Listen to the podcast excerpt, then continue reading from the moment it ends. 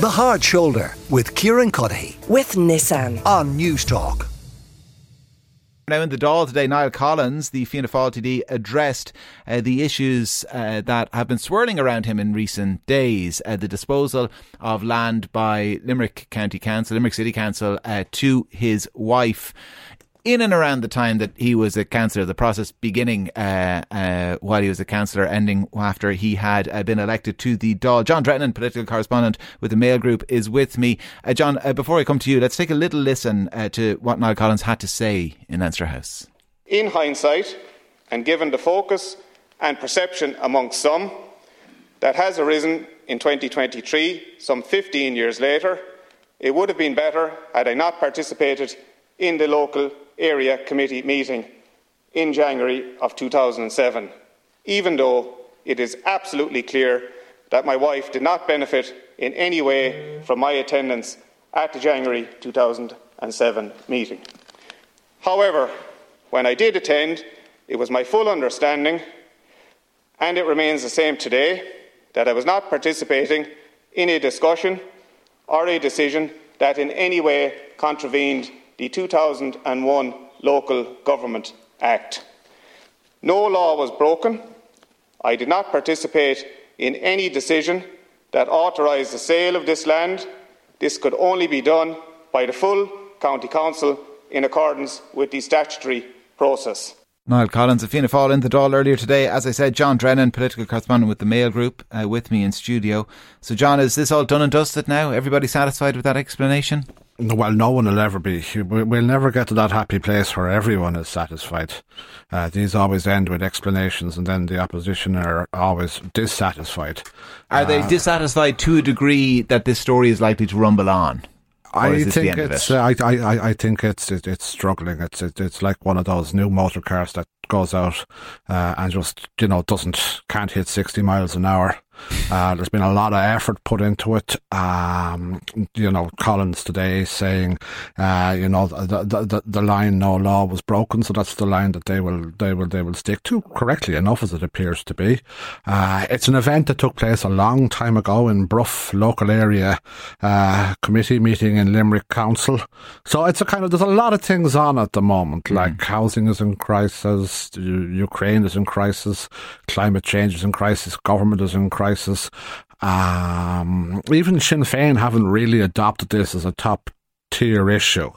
Uh, the three leaders have invested a huge amount of their own political capital uh, into, and according to Micheál Martin, we even have a new political party today, uh, in, in, into uh, in, in, into Collins, and he's mm. put together what appears to be a reasonably credible and coherent uh, explanation.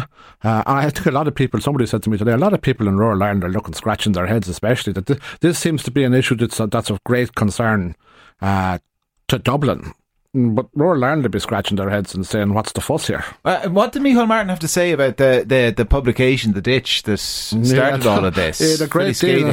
he had a great deal to stay, say, and very little of it complimentary. And we're not operating under Dáil privilege here.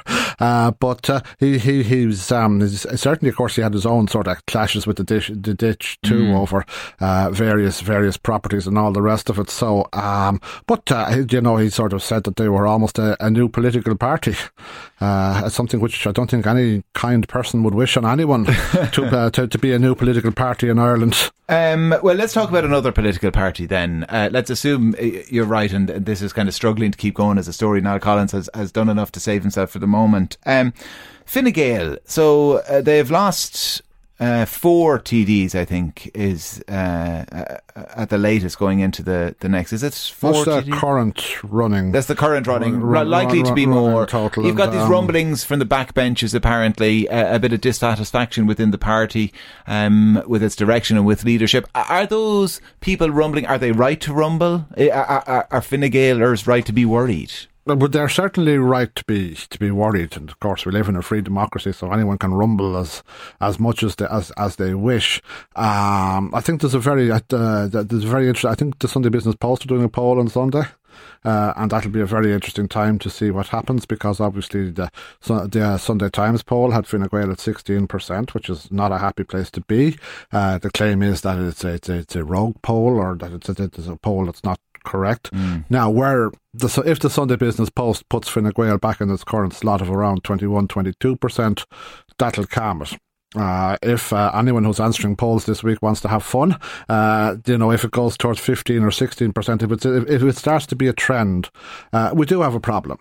Uh, and Fine Gael and Fianna Fáil, for that matter, are both civil war parties who are in a state of some difficulty. You mm. know, if, if Sinn Féin stay uh, currently around 36, 37%, if the Sinn Féin surge has come back, uh, and if the Sinn Féin surge sticks, uh, we do have a, um, the, the, the, civil, civil war parties do have a problem because that's a big lead. Yeah. Uh, and that, for example, means that uh, if you're at 37% and your nearest rival is at, at 22%, you're going to get a seat bounce. Yes. Because they're all so far behind you, you're actually going to almost poll a, a, two or three or four percent higher. So I mean, we shall see. Uh, there's definitely unease within the party. Uh, and is that unease, John, with with the leadership? Is it a sense that you know, we are unpopular because Sinn Féin are just are, are riding this wave of popularity that has nothing to do with us necessarily. Or, or, is there a feeling that well, this is cyclical? You know, we've just been in power for so long; it's inevitable we will take a hit, and there so be it. Big, there is a big sense that it is cyclical to a certain extent uh, that uh, they ha- Fine Gael in particular have been in power for a long time now. Now, poor, poor Fianna Fáil have just been in power for three years, but you see, because of confidence and supply, yeah. where they backed Fine Gael the last time, even though they didn't get any mercs and perks, everyone sees them as having been in power for about seven years. But, but if the next election goes to 2025, of which there's two chances, and Slim and none, or Slim has left town, uh, even if it goes to 24, Fine Gael will have been in government for 14 years, which is kind of almost like a spell last seen with De Valera in the 30s and the 50s, mm. and we're a bit more uh, impatient these days in, in how we deal with these. Yeah, things. well, might that impatience then translate to a heave against Leo Varadkar? There, there was no better party to panic. than Fine Gael. That's uh, that, that, that's for sure. The the structural problem Leo has is that uh, essentially he's done the last reshuffle.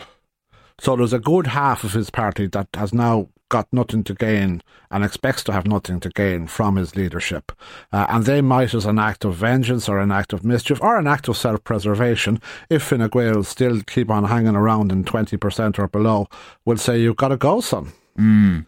Uh, and then the question is, I suppose, how hard would Leo resist? Yeah. Uh, such a, such an offer. Who who in this situation will be the Brutus? Who will be the Mark Antony?